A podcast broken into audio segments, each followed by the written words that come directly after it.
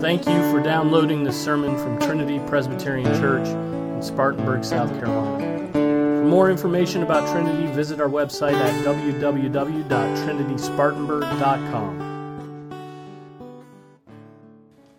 Well, you'll notice in the bulletin that my name is not there for the preaching of the word. Carl Provost is is going to be preaching this morning on uh, Luke 16, 19 to 31. Carl and Lynn and their two daughters have been uh, in and out over the past months, and so some of you know him, some of you may not, but um, the session has asked Carl uh, to bring the preaching of the word this morning. Carl's a, an ordained elder in the uh, Covenant Presbyterian Church denomination currently, and, uh, and so we look uh, with anticipation to the Lord blessing us through your, your preaching, brother. Come on up.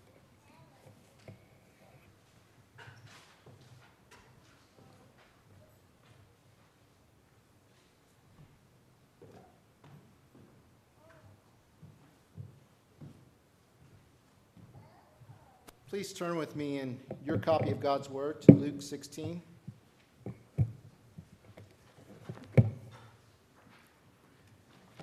And please stand for the reading of God's Word.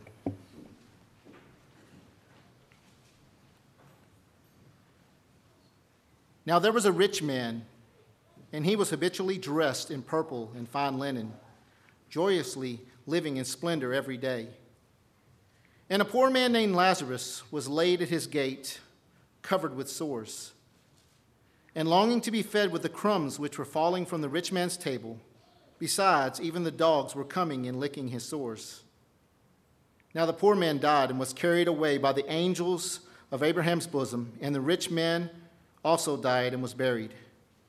In Hades he lifted up his eyes, being in torment, and saw Abraham far away and Lazarus in his bosom.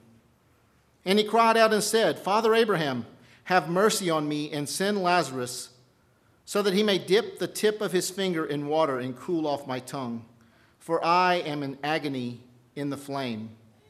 But Abraham said, Child, remember that during your life you received your good things, and likewise Lazarus bad things.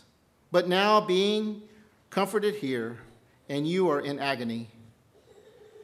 And besides all this, between us and you, there is a great chasm fixed, so that those who wish to come over from here to you will not be able, and that none may cross over from there to us. And he said, Then I beg you, Father, that you send him to my father's house. For I have five brothers, in order that he may warn them, so that they will not also come to this place of torment. But Abraham said, They have Moses and the prophets. Let them hear them. But he said, No, Father Abraham, but if someone goes to them from the dead, they will repent. But he said to him, If they do not listen to Moses and the prophets, they will not be persuaded, even if someone rises from the dead. Heavenly Father, we come before you and we thank you for the word that you've given us, that your word is rich in wisdom and mercy and Father, I pray that your Holy Spirit would come into this place, would take these words and apply them to our heart, Father. We pray in the precious name of our Lord and Savior, Christ Jesus. Amen. Please be seated. As we come to this text today and recognizing that God's word is living and breathing and sharper than any two edged sword, that even though this parable, as we will see, was spoken to a particular audience and group at Jesus' time of giving it. We also recognize that the universal application of God's word and how it applies to us. You know, we live in a time where things are in much turmoil.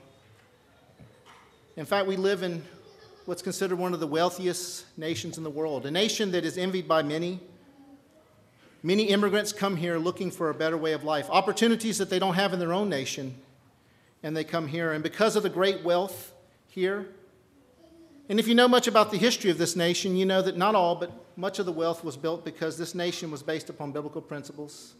And biblical principles of economy have been used by many to build wealth. And it's created opportunities not just for the rich, but for those who are willing to trust in God and work hard and provide for themselves.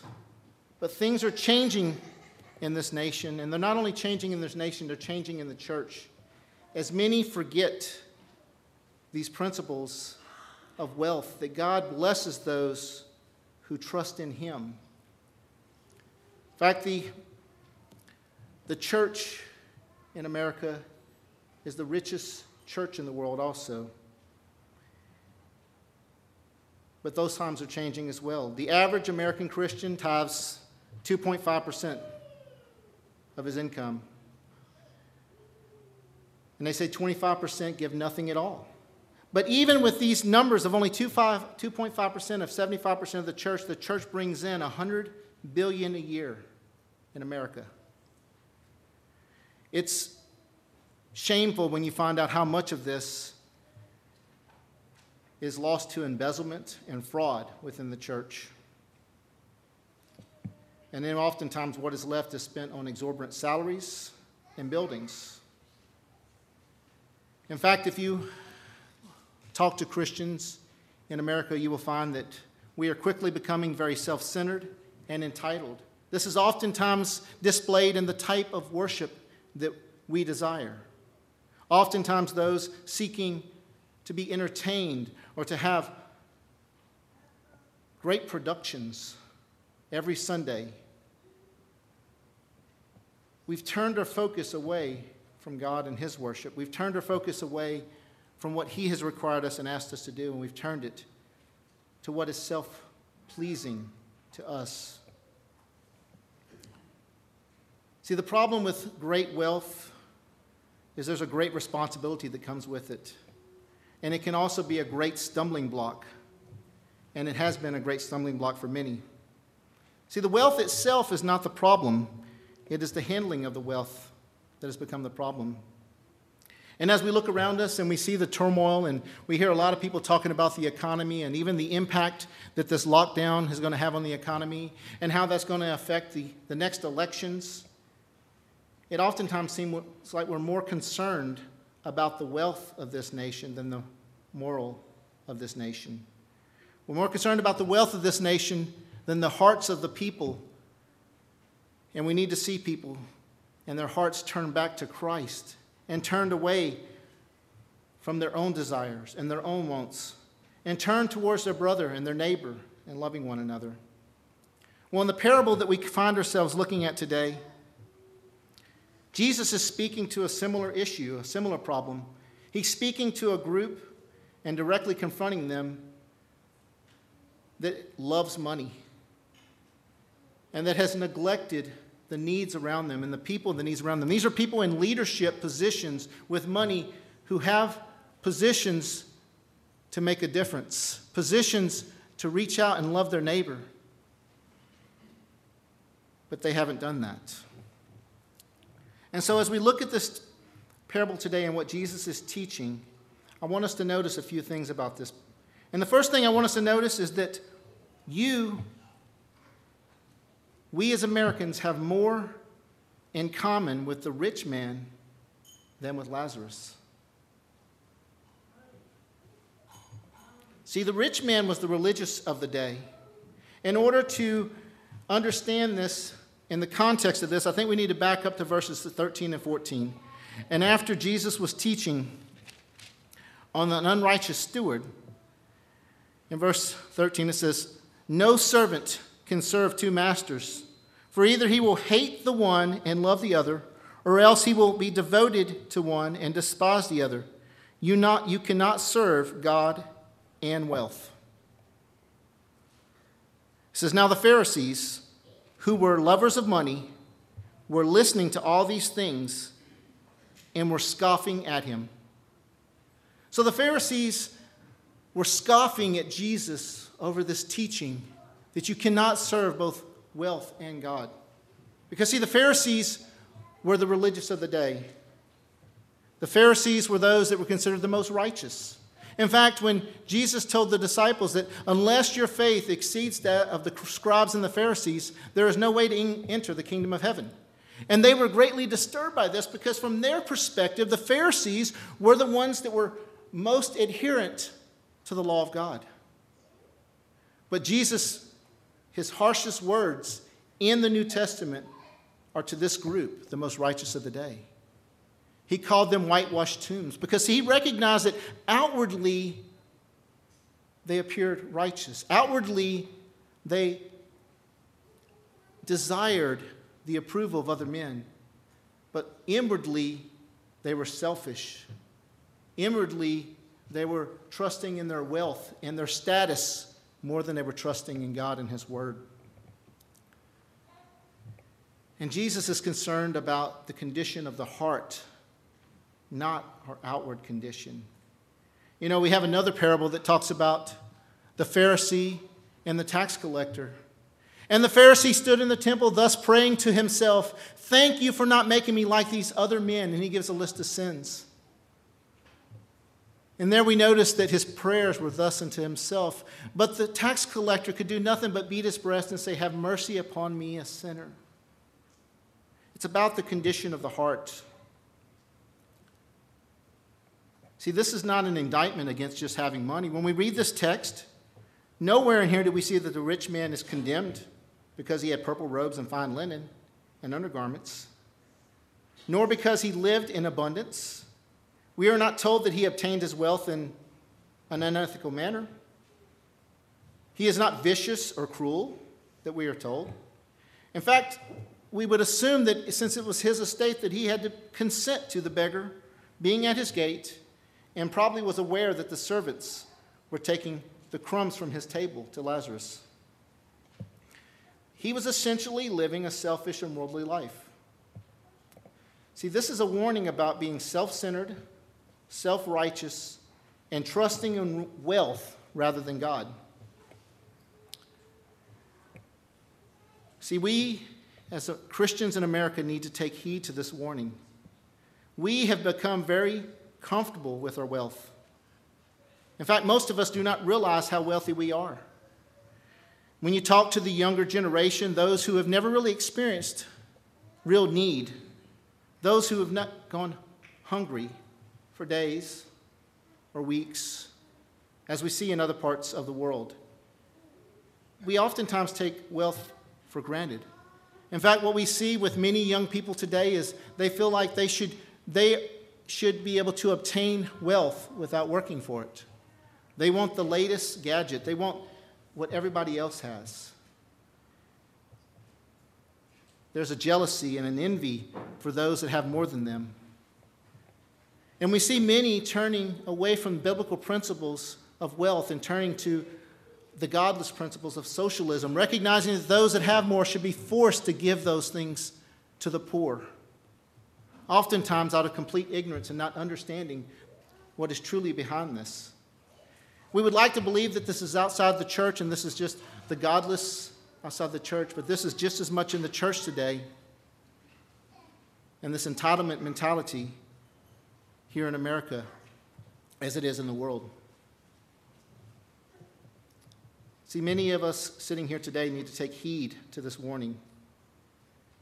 We have put the affections of our heart on the things of this world and not on the things of God. When we go to vote, we oftentimes vote for fiscal reasons rather than moral reasons. We order our lives around building wealth so that we can retire to a life of luxury and self indulgence. Oftentimes, our entire life is shaped by being prepared for retirement in our later years when we can enjoy life. See, if I am the rich man of this story, then what does that mean for me? Let us see the fate of this rich man. Look back at the text. It said, Now there was a rich man, and he habitually dressed in purple and fine linen, joyously living in splendor every day. And the poor man, lame Lazarus, was laid at his gate and covered with sores, and longing to be fed with the crumbs which were falling at the rich man's table. Besides, even the dogs were coming and licking his sores. Now the poor man died and was carried away by the angel to Abraham's bosom. and the rich man died and was buried. In Hades, he lifted up his eyes, being in torment, and saw Abraham far away and Lazarus in his bosom. And he cried and said, Father Abraham, have mercy on me and send Lazarus so that he may dip the tip of his finger in water and cool off my tongue, for I am in agony in this flame. But Abraham said, Child, remember that during your life you received your good things, and likewise Lazarus bad things. But now he being comforted here, are you in agony? And besides all this, between us and you, there is this great chasm fixed, so that those who come over from here to you will not be able, and that none may cross over from there to us. And he said, Then I beg you, Father, that you send him to my father's house. For I have five brothers, in order that he may warn them, so that they will not also come to this place of torment. See, what we learn from this passage is when you trust in the riches of this world, it leads to eternal torment. This makes me think of another passage when we, when we think of the difficulty and the stumbling block that wealth can be for even those who have a desire for the things of God. In Luke 18, we read of the rich young ruler. You remember the story of the rich young ruler. He came and he asked Jesus, What must I do to be saved? And Jesus told him to keep the law and the commandments and to honor his father and his mother. And the rich young ruler said, All of these things have I done since my youth. And Jesus, knowing the rich man's heart, said, Well, then do this one thing give all of your wealth to the poor and come and follow me. And we're told that the rich man because he was very wealthy, left and he was very sad. Because he was not able to turn from his riches. And Jesus said, How difficult it is for a rich man to enter the kingdom of heaven. That it would be easier for the camel to go through the eye of a needle than for a rich man to enter heaven. And so we can see that wealth is a huge stumbling block for many and that even one who desired to follow Jesus was not able to let go of the one thing that was hindering him.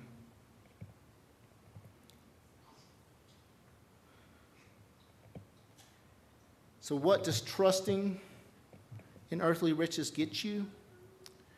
You know, we get a sort of an opening up of heaven and hell here, an image of things that take place in the intermediate state. We learn from our text that those who trust in earthly riches and comforts will spend eternity in torment. We learn from this parable that both the righteous and the unrighteous immediately go to an intermediate state after death. We are told that the angels came and carried Lazarus to Abraham's bosom. We don't really know what that term means other than it's the comfort. The comfort of Abraham, his father. And what's interesting about this is the rich man who would have been trusting in his lineage of Abraham found himself in the place of torment. Now he's buried. We don't see that there's even a burial for Lazarus. But they immediately go to the intermediate state after death. We learn that there's a consciousness for the rich man was aware of where he was at. He was aware of the torment, and he was aware of the life that he had lived, and he was aware of Lazarus, the one who he had walked past so many times, lying at the gate with sores. We learn that it's permanent and that there is no mercy. He's asking for mercy from Abraham, and he was told that the good, you, you trusted in the things of this world and you got your good while you were living. But once we pass into death, there is no more mercy for the unrighteous. We learned that there is one place for comfort and blessing and another place of torment and fire. We learned there's no leaving it, there's no crossing over. There are some today that would like to teach that there is a second chance in hell. But nowhere do we find that in God's Word. We learn that a worldly, selfish life leads to eternal punishment. But we learn that those who trust in Christ will go to be with him and are comforted. We see there in this passage that Lazarus was carried to the bosom of Abraham. See, if we trust in the riches of this world, that is all that we will receive in this world, and it leads to destruction. It's interesting, this parable is a parable of trading places. See, the rich man had all that he thought he could have. He was living in splendor, he was wearing the finest clothing. And he thought that his connection of being a son of Abraham was enough. But Lazarus was poor. He was probably a cripple, and he was laid, had probably had to be carried to the gate so that he could just receive the crumbs from this rich man's table. We're, show, we're, we're, we're never told that he received any compassion from the rich man, but the only compassion he received were the dogs licking his sores, whether these were wild dogs or dogs of the estate. An animal that would have been considered unclean by the Pharisees was the only comfort that he received in this parable that we have here. He had no sympathy and care from the rich man. But even though Lazarus had nothing in this world, Lazarus is attended to by the angels and carried to Abraham's bosom. We are told that in this world he had great suffering, but yet we see that his faith was not lacking. And as we read in Job earlier, and as you've been hearing for the past weeks, that there is oftentimes a suffering in this world that can't be explained. But yet, his faith was unwavering. He knew that his hope was not in this world, but his hope was in Christ Jesus, his Savior. No one lifted him and cared for his sores. Hmm. So, how should the rich man have been cared for? We get an example of this in another parable, the parable of the Good Samaritan. And as we think about this parable, remember the, the parable where there's a man that's attacked by robbers and he's beaten and left and stripped of his clothes and left half dead. And we're told that a priest comes along and sees him and crosses over to the other side and goes on by. And we're told that a Levite sees him and crosses over to the other side and leaves him on the road. But we're told that the Samaritan, another one that the Pharisees would have seen as unclean half breeds, despised by Israel. But the Samaritan attends to the man's wounds, loads him on his animal, and carries him to an inn, and cares for him, and leaves money with the innkeeper to care for him, and offers to pay any additional money that needs to be paid to take care of this person. We see a compassion from the Samaritan for the one who was lying on the side of the road, beaten and left half dead. So, what do we do if we find ourselves as one of these who has put our trust in the wealth of this world? You know, we have another parable that I think of when we come to the prodigal son. See, the prodigal son wanted to serve his flesh, he wanted to serve his own desires. He asked for his inheritance early. And he took his wealth and he squandered it on self indulgence until he found himself eating at a pigsty with no hope. And he remembered his father's house. He remembered that even the servants there were well cared for. And he devised a plan to go back to his father's house and asked to be a servant. And what he found when he went back was his father ran out to meet him. He killed the fatted calf and he blessed him abundantly. See, we can always turn from wealth and turn to God. It's time to turn back to the Father. And rather than building wealth in this world, to build riches in the kingdom of God. See, we are told in Matthew's gospel that we are to build treasures in heaven. It says, Matthew 16, well, Matthew 6, 19 through 21, it says, Do not store up for yourselves treasures on earth where moth and rust destroy, and where thieves break in and steal, but store up for yourselves treasures in heaven where neither moth nor rust destroys, and where thieves do not break in or steal. For where your treasure is, there your heart will be also. There your heart will be also. That's the key there. Where is your heart? See, it's not sinful to have wealth, but where is your heart? When your heart is about building the kingdom, the wealth of this world becomes a great tool to be used for the kingdom. In fact, the parable that precedes the one we're preaching here today talks about the wealth of the unrighteous and how it can be used for the kingdom of God here on this earth. But our hearts must be in the right place. See, Jesus teaches us that treasures on earth are temporal and often lead to destruction. We are to be building treasures in heaven where they are eternal.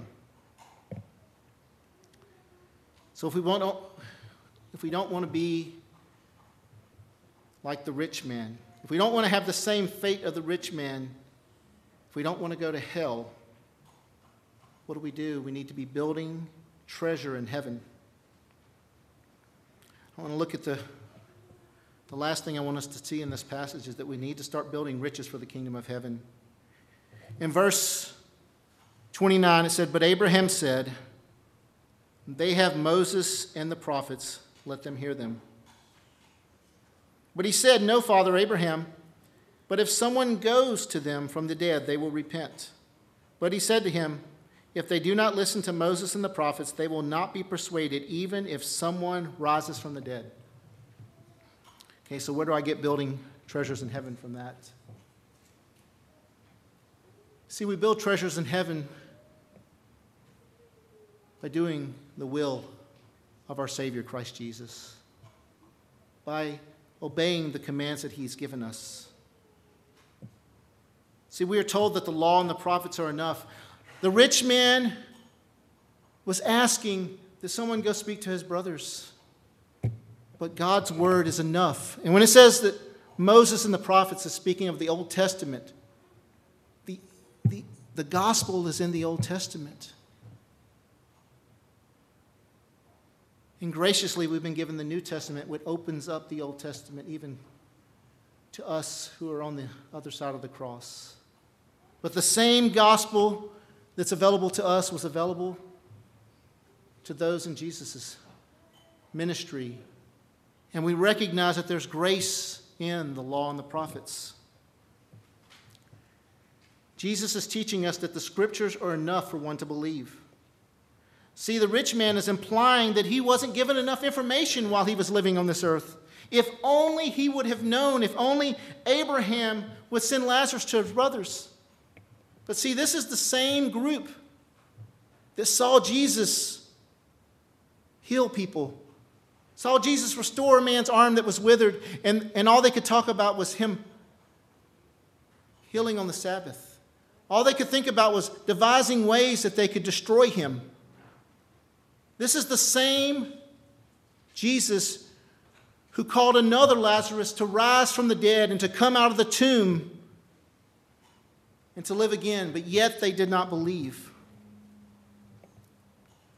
See, they saw him perform miracles, but instead they plotted against him. They saw him raise Lazarus from the dead, but they still sought to crucify him. Jesus, when he was given this parable, knew that he also would be crucified by this same group that he was speaking to.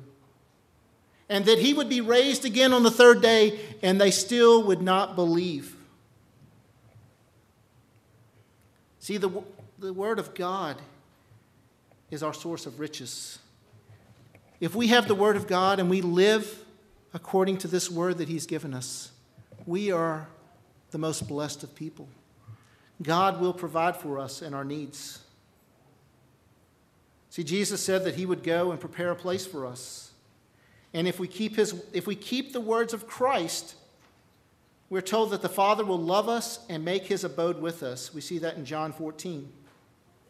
In Romans 8, we're told that we are joint heirs with Christ, with Christ Jesus being the firstborn, the first to be raised again, and that our hope is that we also, as sons and daughters of God, as brothers and sisters of Jesus, will be raised again, just as he was raised. See, we have been adopted into a royal household. We are heirs with the King of Kings and the Lord of Lords. So, how do we build treasures in heaven? By adhering to the law of God. We are told that the law and the prophets are summed up in loving the Lord God with all your heart, strength, and mind, and loving our neighbor as ourself.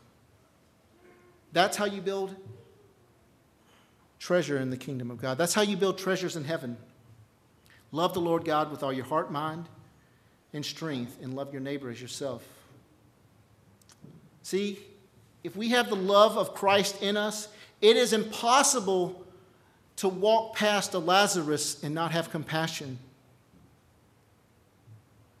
The love of Christ in us wells up love for the weak and the needy we want to lift them up. We want to care for them just as the Samaritan cared.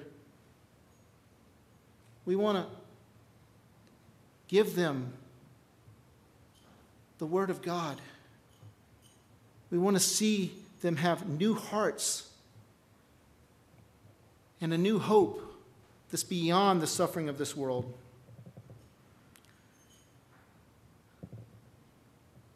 See, we have the Holy Spirit in us. If we are believers in Christ Jesus, we are told that He must depart so that He could send a helper. And that helper resides in us.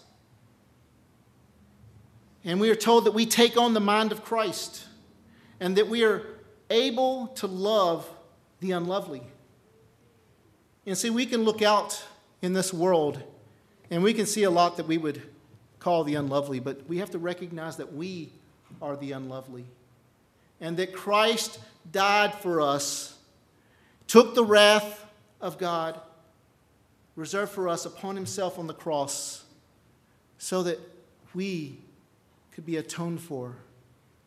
He took the wrath of God for us and made us who are the unlovely and covered us in the righteousness of Christ. And when God looks upon us, he sees the righteousness of his Son. That righteousness of that perfect life lived by Christ Jesus, imputed for us and placed on our account. If you have Christ Jesus, you are rich. See, the true rich man in this story is not the rich man, it is Lazarus.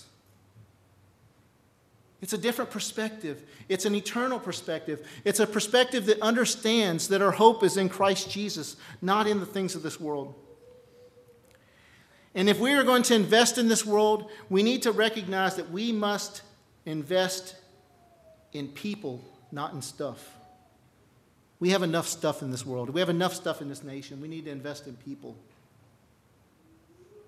See, now that we understand that trusting in earthly wealth leads to destruction and that we must be about building treasures in heaven, what are we going to do? I want us to understand that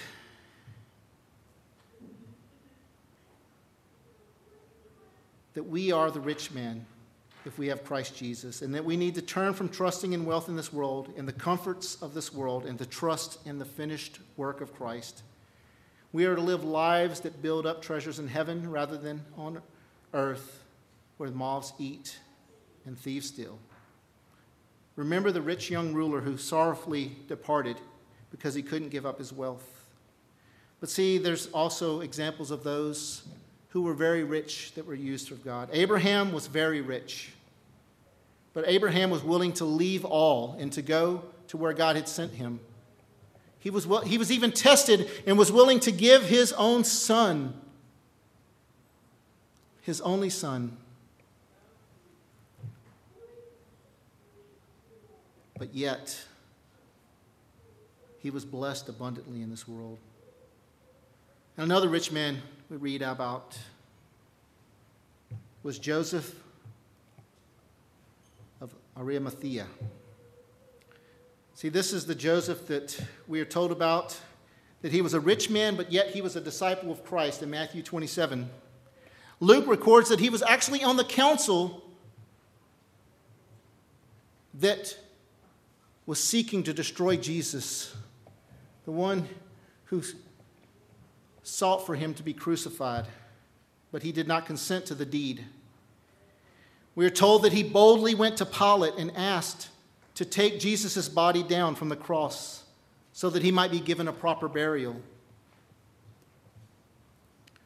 See, he was willing to risk all of his wealth. He was willing to risk his status among the other Pharisees. He was willing to risk the ridicule of those around him. He was willing to risk persecution from the government that crucified Christ to bury his Lord. See, when Jesus spoke this parable to the Pharisees and to the council, he knew that he would be despised and rejected by them. He knew that they would intend to leave his body on the cross without burial, like Lazarus. But one of their very own who believed in Jesus came forward and buried him. Where is your heart? Do you trust in the Word of God, or do you trust in your own wealth and your comfort in this nation, in this world? It says we are told that not everyone who says, Lord, Lord, will enter into the kingdom of heaven, but he who does the will of my Father in heaven. Jesus, in speaking to those who trusted in Christ and his righteousness, said, Then the king will say to those on his right, Come, you who are blessed of my Father, inherit the kingdom prepared for you from the foundation of the world. For I was hungry, and you gave me something to eat. I was thirsty, and you gave me something to drink. I was a stranger, and you invited me in. Naked, and you clothed me. I was sick, and you visited me. I was in prison, and you came to me.